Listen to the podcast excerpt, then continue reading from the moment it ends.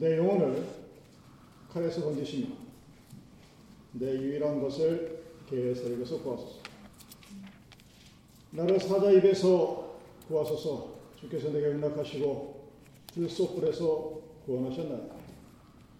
내가 주의 이름을 형제에게 선포하고 회중에서 주를 찬송하리이다. 여호와를 두려워하는 너희 그를 찬송할지어다. 야곱의 모든 자손이여 그에게 영광을 돌릴지어다.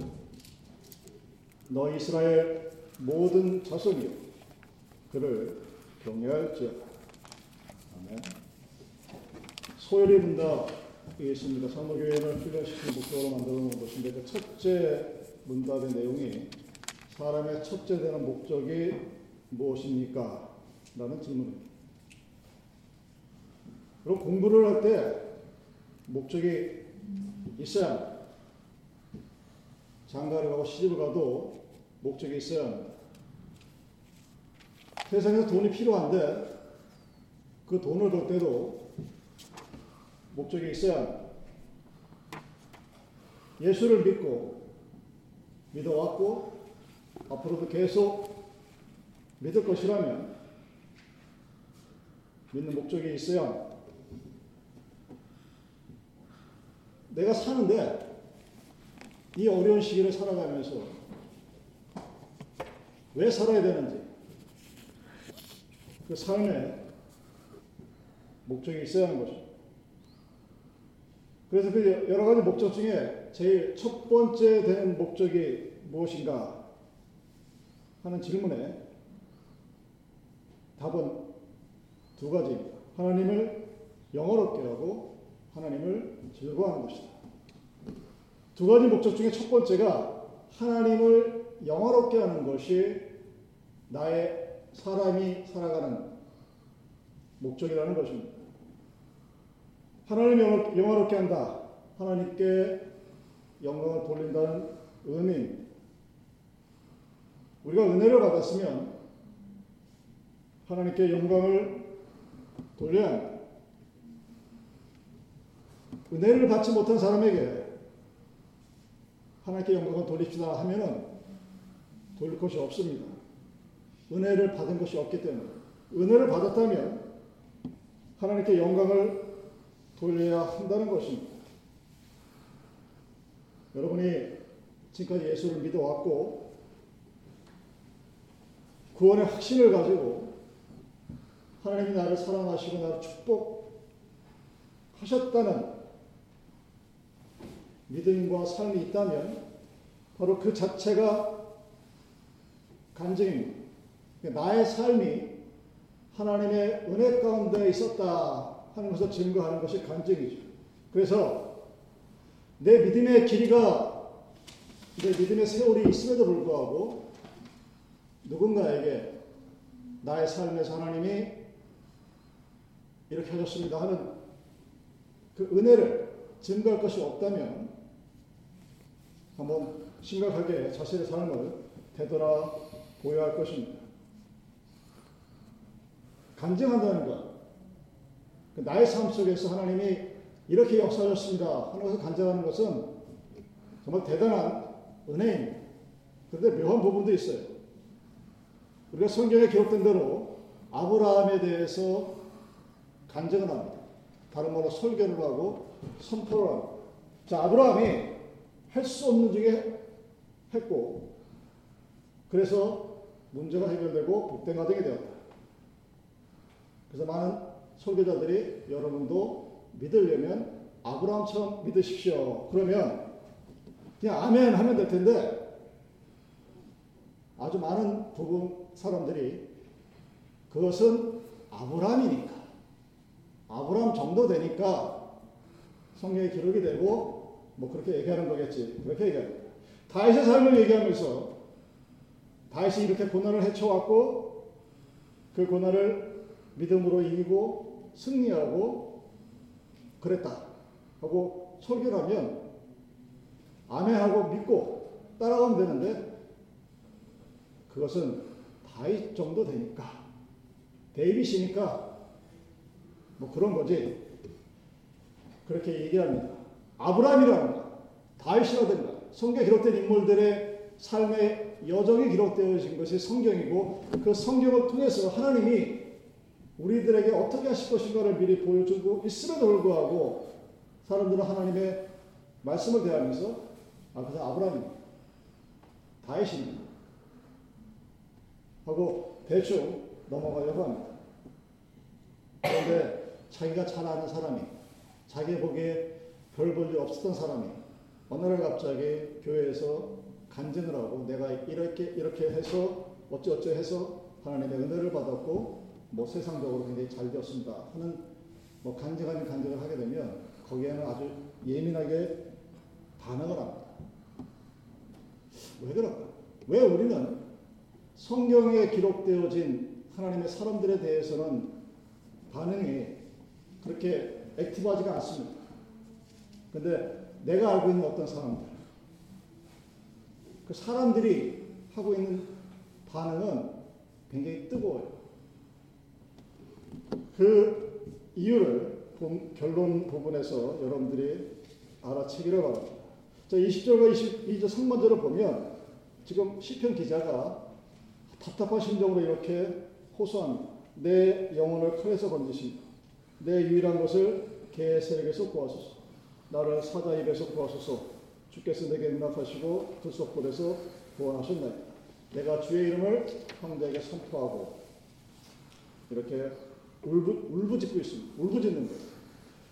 다윗이 나를 건지시오, 나를 구하시오, 구하시오, 구하시오 하다가 구원하셨습니다. 라고 고백을 합니다. 하나님이 나의 기도에 응답하시고 나를 구원하셨기에 그래서 주의 이름을 형제에게 선포하겠다. 다른 말로 간증하겠다. 이렇게 말하는 겁니다. 다윗이 당하고 있는 고통은 우리 인간들이 일반적으로 겪고 있는 고통에 비할 바가 아닙니다. 칼이 따라온다고 자기의 어려움을 밝히고 있습니다. 칼이 어떻게 따라올까요? 사울 왕이 다윗을 잡아오는 자에게 상을 주겠다라고 3천 명의 사람들을 풀어버리고 3천 명의 칼이 자기 하나를 죽이겠다고 달려 들어오는 상황입니다. 그러니 그 시츄에이션을 칼이 따라온다 라고 표현할 수밖에 없을 것입니다. 다윗이 혼자 싸워서는 이길 수 없는 그런 어려움이죠. 그래서 칼에서 구원해 주옵소서 하고 이어서는 개의 세력에서 구원해 주소서 하고 호소라 하나님께 울부짖습니다. 개 같은 사람들에게서 사람 같지 않은 자들에게서 지금 내가 목숨의 위협을 받고 있어 나를 살려달라고 외치는 겁니다. 어떤 일일까요? 아마 다윗이 그 압살롬과 그의 일당들에게 당했던 일일 것입니다. 압살롬은 여러분들 익히 알듯이 다윗의 친아들입니다. 자기가 사랑하고 자기가 키운 친아들이 지금 아버지를 죽이겠다고 돌아다닙니다. 그 아들을 바라보는 다윗의 심정이 어땠을까? 조선, 우리나라 역사로 치면 태종 이방원이 이복 형제 다 죽이고 친형제 다 죽이고 처갓집 다 죽이고 다 죽여버렸어요. 세종 빼놓고는 다 죽여버린 그 모습을 과연 역사가 어떻게 평가할지 모르겠지만 그걸 당하는 사람의 심리에서 바라보면 정말 기가 막힐 겁니다. 그런 상황입니다. 내 아들이 지금 나를 죽이겠다고 그래서 아버지가 살겠다고 도망을 다니는 그 심정을 개 같은 무리들로부터 나를 구원해 달라고 하나님께 호소하고 있습니다.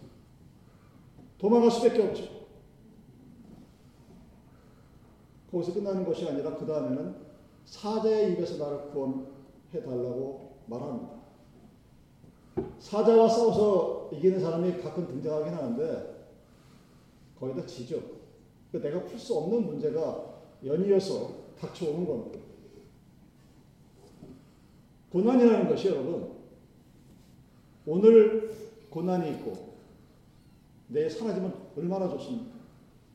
지난 시간에 얘기했던 것처럼 인사 인생 만사 세웅지 마 그래서 좋다가 나쁘다가 왔다 갔다 하는 것 같으면 견딜 수 있다 하는 게 동양적인 사고방식입니다. 근데 이 시편 기자가 말하는 고난은 끝도 없이 파상적으로 밀려옵니다. 여러분 이제 여름이 되면 해변가를 가면 파도가 치는데 끊임없이 치고 왔다가 사라지는 것 같은데 또 그것이 평생 되풀이 돼요. 우리들의 인생에서 이 고난이라는 문제를 단순히 오늘 순간의 문제로 바라보게 되면 참 세상 살기가 뻐근해집니다. 고난은 끊임없이 들어와요. 그 나이, 환경, 조건에 알맞이 또 어떤 조건이든지 그 고난이 끊이지 않고 닥치는 시절은 죽음 외에는 없습니다. 그때마다 그 쉴 틈이 없는 고난, 쉬지 않고 힘도 지치지 않고 끊임없이 다가오는 고난마다 하나님께 쉬지 않고 기도합니다. 기도를 힘들 때만 하는 것이 아니고 고난 때만 하는 것이 아니라 쉬지 않고 기도합니다. 그래서 쉬지 않고 기도하라고 명령하는 거예요.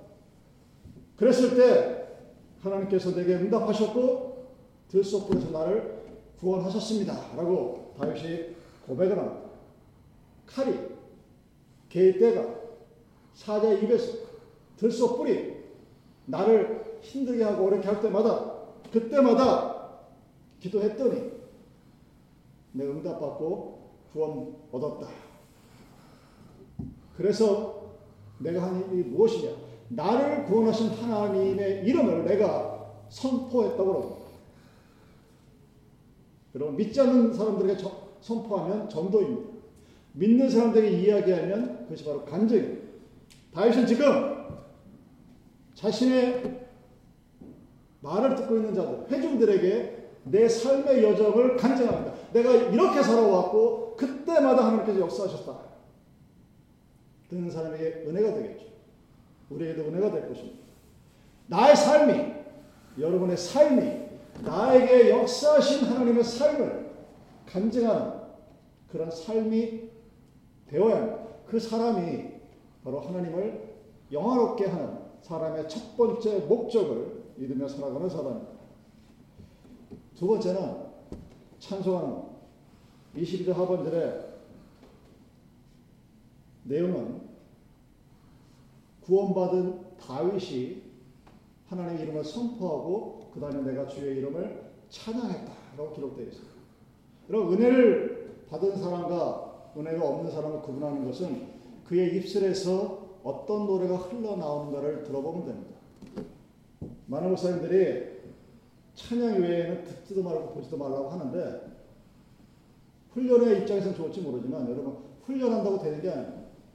세상 노래를 다 억지로 안 듣고 뭐 부를 필요까지는 굳이 없어요. 그런데 분명한 것은 은혜가 있으면 내 입에서 나오는 찬양이 유행가가 아니라 찬양인 것만은 분명합니다. 찬양이 나와.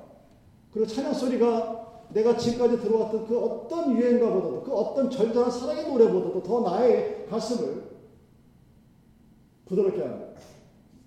내가 혼자 있어도 누군가 함께 있어도 흥얼거릴 수밖에 없는 것이 은혜 받은 사람이 제일 첫 번째 나타나는 외적인 표징입니다. 사람과 얘기하는 것보다 찬양하는 게 좋습니다. 사람들과 수다 떠는 것도 참 재밌고 어, 뭐 우울증도 고치고 뭐 여러 가지 좋은 점이 많지만 그보다 더 좋은 게 하나님의 말씀을 묵상하고 성경을 읽는 것입니다. 그런데 은혜가 없으면 은혜가 받은 게 없으면 찬양을 해라고 해도 안. 찬송하는 시간이 그렇게 지겹습니다. 은혜를 받지 못한 사람들은 못하는 거 있어요. 그것이 바로 찬양이에요. 하는 은혜를 받으면 하나님의 은혜가 내가 기억하고 있으면 우리는 찬양할 수밖에 없고 나 입에서 나의 마음에서 하나님의 말씀과 하나님께 기도하는 그 자체가 이미 하나님께 영광이 되는 것입니다. 여러분 22절 하반절에서 23번절을 보면 회중에서 주를 찬송하리이다. 여호와를 두려워하는 너희여 그를 찬송할지어다. 다윗이 칼의 고난 속에서 들소불의 고난 속에서 구원받고 하나님의 은혜를 체험하고 나서 찬송을 부르는데 회중에서 찬송하리이다. 이건 I sing a song이에요. 내가 찬송하겠다는 얘기입니다. 그리고 이어서 이스라엘 모든 자손이여 찬송할지어다. 내가 지금 너희들 앞에서 찬송을 하니 너희들도 나와 함께 하나님을 찬양하라 하는 이야기예요. 찬양으로 함께 모인 모든 자들이 한 마음으로 은혜 받은 자들이 그 은혜를 통하여 하나님께 찬양할 때그 회중의 모임이 그 예배가 하나님께 영광이 된든 것입니다. 그것을 히브리서 2장 11절과 12절에서 이렇게 기록합니다. 거룩하게 하시는 자와 거룩하게 함을 입은 자들이 다 하나에서 난 그러므로 형제라 부르시기를 부끄러워 아니하시고 이르시되 내가 주의 이름을 내 형제들에게 선포하고 내가 주를 교회 중에서 찬송하리 구원을 얻고 은혜를 체험한 사람이 나타난 당연한 반응은 찬송을 합니다. 거룩하게 하시는 자, 거룩하게 거룩하게 함을 입은 자가 하나로부터 나온다고 그랬어요. 누가 거룩하게 합니까? 하나님. 거룩하게 입은 자들이 누구입니까? 우리입니다. 그 하나님과 우리가 함께 찬양을 부르는 예배가 하나님이 영광 받으시는 예배이고 하나님께 영광 드리는 삶을 사는 우리들의 목적입니다. 주님이 우리를 언제 거룩하게 하셨습니까? 주의 죽음과 부활, 고난, 그것을 통해서 그의 의가 우리의 입에다 떨어져. 성경 것을 옷을 입은 것으로 표현합니다. 내 속마음이 터달리 깨끗해진 것이 아니라 더럽고 추악한 나를 가려줍니다. 목사님들이 성찬식을 진행할 때 성찬복을 입는 이유가 그런 것을 보여주는 거예요. 내가 거룩하다, 이 옷을 입은 내가 거룩하다의 의미가 아니라 그런 나를 거룩하게 하신 그 하나님의 의를 이미지로 보여주는 거예요. 그래서 교회 중에서 내가 찬양하겠다고 교회에서 하나님의 앞에서 모여 예배드리는 교회가 하나님 앞에 중차장 일 중에 하나가 바로 찬양입니다. 여러분 찬송은 사람에게 하는 것이 아닙니다. 근데 많은 사람들이 예배를 하나님께 드리는 것으로 아니 사람 앞에 보이는 것으로 착각을 합니다. 찬양은 예배는 은혜 받은 자가 그 은혜에 응답하는 자연스러운 과정이에요. 그래서 찬양을 할 때 열심히 부르십시오. 성과 열을 다해 부르십시오. 해야 되겠지만 훈련의 목적상 그렇게 굳이 하지 않는 이유는 은혜 받은 자들은 찬양할 때 하나님께 찬양할 내 앞에 있는 사람들에게 찬양하는 것이 아니라 하나님께 찬양하는 것이기 때문에 자기의 열과 성을 다하여 할 수밖에 되어 있습니다. 그렇지 못한 사람들은 그럴 만한 은혜가 없는 거예요. 여러분 예배는 하나님께 하는 겁니다. 내가 예배 중에 하는 모든 행위는 하나님께 드리는 겁니다. 설교만이 하나님의 말씀을 대신 선포하는 것 뿐이지 내가 찬양하고 반주를 하고 헌금을 하고 봉사하는 그 모든 것들은 대상이 object가 주제가 하나님이라는 사실입니다. 여러분 성 버나드라는 사람이 62세에 죽었습니다. 천년 전에. 성 버나드, Saint 버나드 얼마나 독실하게 살았으면 성인이라는 칭호가 붙었겠습니까? 특히 얼마 전에 당연히 몸이 아프죠. 쇠약해지죠. 귀찮아요. 여러분, 여러분 만사가 귀찮은 거는 여러분 귀찮아지고 움직이기 싫으면 그 죽어가는 징조예요. 근데 그가 작사한 찬양이 천년 동안도 지금도 불러지고 있습니다. 대단하지 않습니까, 여러분? 아무리 유행 가도 클래식 천년이 지난 찬송가 그것이 바로 구절을 생각만 해도 라는 여러분 너무나 잘 아시는 그 찬송가입니다. 구절을 생각만 해도 내 마음이 좋거든. 주 얼굴 배울 때래 얼마나 좋. 이 구절이 사랑을 해본 사람에게는 절절하게 이해하고 여러분 어떤 사람들은 결혼을 인생의 무덤이라고 하는 사람도 있죠. 근데 그 결혼하면 인생의 무덤이 될 거라는 세상 경험을 알고 있음에도 불구하고 왜 결혼을 할까? 인생의 무덤인데. 그 사랑하는 순간에는 헤어지는 그 짧은 순간도 싫기 때문에 결혼한다고. 사랑을 해본 사람이라면 하나님을 생각만 해도 좋은데 그 얼굴을 볼 생각을 하니 얼마나 좋을까. 버나드가 그렇게 찬양하고 있습니다.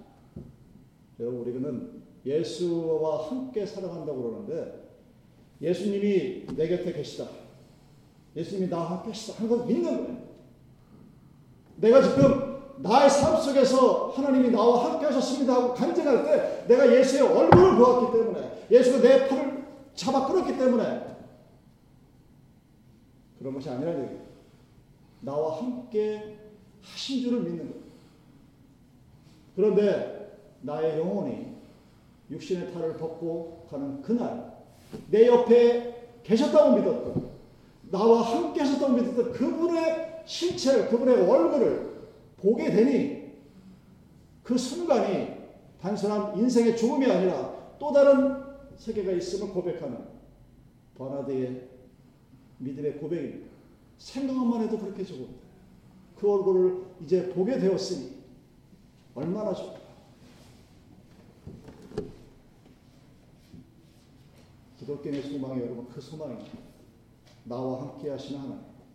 나와 늘 함께 하시는 하나님. 나를 항상 업어주셨던 하나님.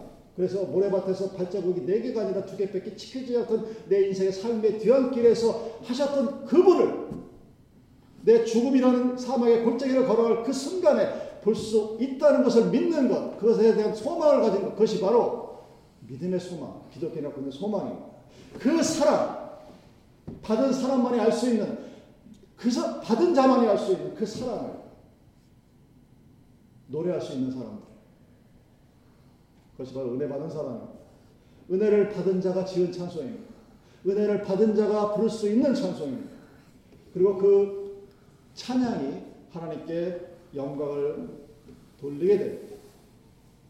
여러분이 받은 은혜가 하나님 앞에 찬양으로 돌려지기를 주님의 이름으로 축원합니다. 그 다음에 우리가 하나님의 목적인 주님을 영화롭게 하는 세 번째가 무엇입니까? 경외입니다. 경외라는 말, 우리가 그것이 무서워하다, 두려워하다, 너무 잘하고 있는 얘기죠. 시편 111편 10절에 여호와를 경외하니 꽃이 근본이다. 그 계명을 지키는 자는 다 좋은 지각이 있나. 여호와를 찬송하니 영원히 있으리로다. 하나님은 사랑의 하나님입니다. 근데 사랑의 하나님이라는 한마디 말로 정의가 되진 않습니다. 하나님을 사랑의 하나님이다 이렇게 정의하는 사람들은 그 사랑의 하나님이라는 그것을 가지고 섹슈얼 문제라든가 세임 섹스라든가 이런 문제를 그걸로 덮으려고 듭니다. 맞아요. 하나님은 사랑의 하나님입니다. 분명히 맞습니다. 그러나 또 동시에 그 하나님이 어떠한 죄도 용납하지 않는 공의의 하나님이라는 사실을 우리는 기억하고 있어야 합니다. 하나님을 사랑의 하나님이다라고 생각하는 사람들은 하나님이 무섭지가 않습니다. 내가 어떤 짓을 해도, 내가 무슨 짓을 해도 하나님 그 은혜가 나를 다 덮어주실 거예요. 이렇게 착각하는 착각을 합니다. 그래서 교회 와서 하나님의 은혜를 받은 백성들이 모이는 교회에서 세상보다 더한 일이 벌어지는 이유가 바로 그런 사람들 통해서 저질러지는 일들입니다. 그럼 갓난아이가 말을 하면 부모는 가만히 내버려둡니다. 왜? 걷는 것 자체가 신기하 또내 발로 기던 게두번 항상 걸어다니면 그 걷다가 넘어질까봐 겁이 나서 막 쫓아다니지 뭐라고 야단치지 않습니다. 그런데 커, 커졌어요, 이제. 그 머리가 커지고, 그래서 막 부모한테 대들고, 그럴 때는 가만 내버려 뒀다가는 여러분들이 아이들이 하고 싶은 대로 가만 내버려 두면 어떤 일이 벌어질 것 같습니까? 제가 굳이 얘기하지 않아도 되겠죠. 부모가 해야 할 일, 가장 중요한 일 하나가 해야 할 일과 하지 말아야 할 일을 분명히 가르치는 거예요. 이건 해도 상관이 없고 안 해도 상관이 없지만 이건 절대로 하지 말아야 돼요. 그것을 분명히 구별해야 해요. 그래야 그 아이가 하나님이라는 존재가 어떤 존재인가 알 수 있게 되는 것입니다. 이런 방패 양면이라는 말이 있습니다. 방패 한쪽은 금으로 되어 있고 한쪽은 은으로 되어 있습니다. 한쪽을 금쪽을 보는 사람은 이 방패가 금방패라고 얘기할 것이고 은쪽을 보는 사람들은 은방패라고 얘기합니다. 사랑의 하나님을 보는 사람이 사랑의 하나님 얘기하는 거 맞습니다. 공의 하나님도 맞습니다. 그러나 동시에 그 하나님은 한 분 하나님이라는 사실입니다. 그럼 공의 하나님은 어떤 죄도 우리에게 허락하지 않습니다. 예수님이 나의 죄를 대신 뒤집어 쓰셨죠. 고난받고 돌아가셨습니다. 다시 살아나셨습니다. 그가 내 죄를 대신해서 고난받았고 담당했기 때문에 내 죄가 사라진 것이 아니라 그 책임, responsibility만 면제되는 거예요. 이게 제일 대. 내죄 자체가 사라지는 것이 아니라 내가 죄를 지었던 것에 대한 하나님의 의가 잠시 그것을 포즈시키는 거고 멈춰놓은 거고 우리가 나쁜 짓을 하면 벌 받게 되어 있습니다. 못된 짓을 하면 세상의 법을 어기면 그 법의 대가를 치를 수밖에 없게 되어 있습니다. 사랑의 하나님을 아는 사람들이 그 정도는 좀 덮어주시지. 어떻게 하나님이라는 분이 나에게 이렇게 모질게 할 수 있을까? 가끔가다 얘기하는 분들을 간혹 보게 됩니다. 근데 여러분, 하나님은 사랑의 하나님이자 공의 하나님. 그래서 성경은 우리에게 하나님을 사랑하라 하면서 또한 동시에 하나님을 두려워하라, 경외하라 하는 아주 기가 막힌 말로 하나님을 설명하고 있습니다. 여러분, 하나님을 무서워하면 사람이 두렵지가 않습니다. 근데 사람이 두려우면 하나님이 우스워져요. 많은 사람들이 사람이 볼까 사람에게 들킬까 누군가 자기 어떤 약점을 알까봐 막 감추려고 이중 감염이라고 얘기해요. 마스크를 쓴다고도 그러 심리적으로 도피해요. 얼마나 힘들까? 얼마나 아플까? 지켜보는 사람이 안쓰러울 정도. 그 사람들에게는 내가 저 사람들의 눈에 어떻게 비치는가가 가장 중요한 거예요. 그러니 살기가 얼마나 힘들어. 그러니까 산속으로 들어가는 거야, 그냥. 다 들어가서 나 혼자 있으면 편하게 좀 들어가는데, 뭐 산속에 들어간다고. 그래서 인생이 끝나는 문제가 아니기 때문에. 그럼 하나님은 사람이 보지 못해. 누군가가 나를 알지 못해. 내가 하는 말을 듣지 못해. 하나님 나를 다 알고 계시. 내가 왜 두려워하는지, 내가 왜 떨고 있는지, 내가 무엇 때문에 고민하는지, 내가 무엇 때문에 그렇게 살지 못하는지. 사람은 모르는데 하나님은 알고 계시다는 사실. 여러분, 삶을 살다가 때때로 사업이 망해 무섭지 않을 수가 있어요. 죽음의 위협이 눈앞에 닥쳐도 두렵지 않을 수가 있습니다. 오직 하나님을 무서워하는 것. 성경 것을 경외라고 합니다. 여호와를 경외하는 것이 지혜의 근본. 그 계명을 지키는 자니 다 좋은 지각이 인간이 여호와를 찬송하며 영원히 있으리라. 여러분 23절을 다시 한번 보십시오. 하나님을 찬송합니다. 하나님께 영광 돌립 하나님께 경외합니다. 이세 사람의 공통점은 여호와를 두려워하는 사람들. 하나님을 두려워하는 사람들이 하나님께 찬양하고 영광 돌리고 하나님께 기도할 수 있는 것입니다. 나를 구하십니다. 내 기도에 응답하십니다. 내 삶에서 나의 찬양과 감사를 받으실 유일한 그 분과 함께하는 매일매일의 삶. 여러분, 그 삶을 그렇게 살아갈 수 있는 사람들. 그렇게 간주할 수 있는 사람들. 그것은 여호와를 두려워하는 사람들. 마지막으로 23절 다시 한번 봉독합니다.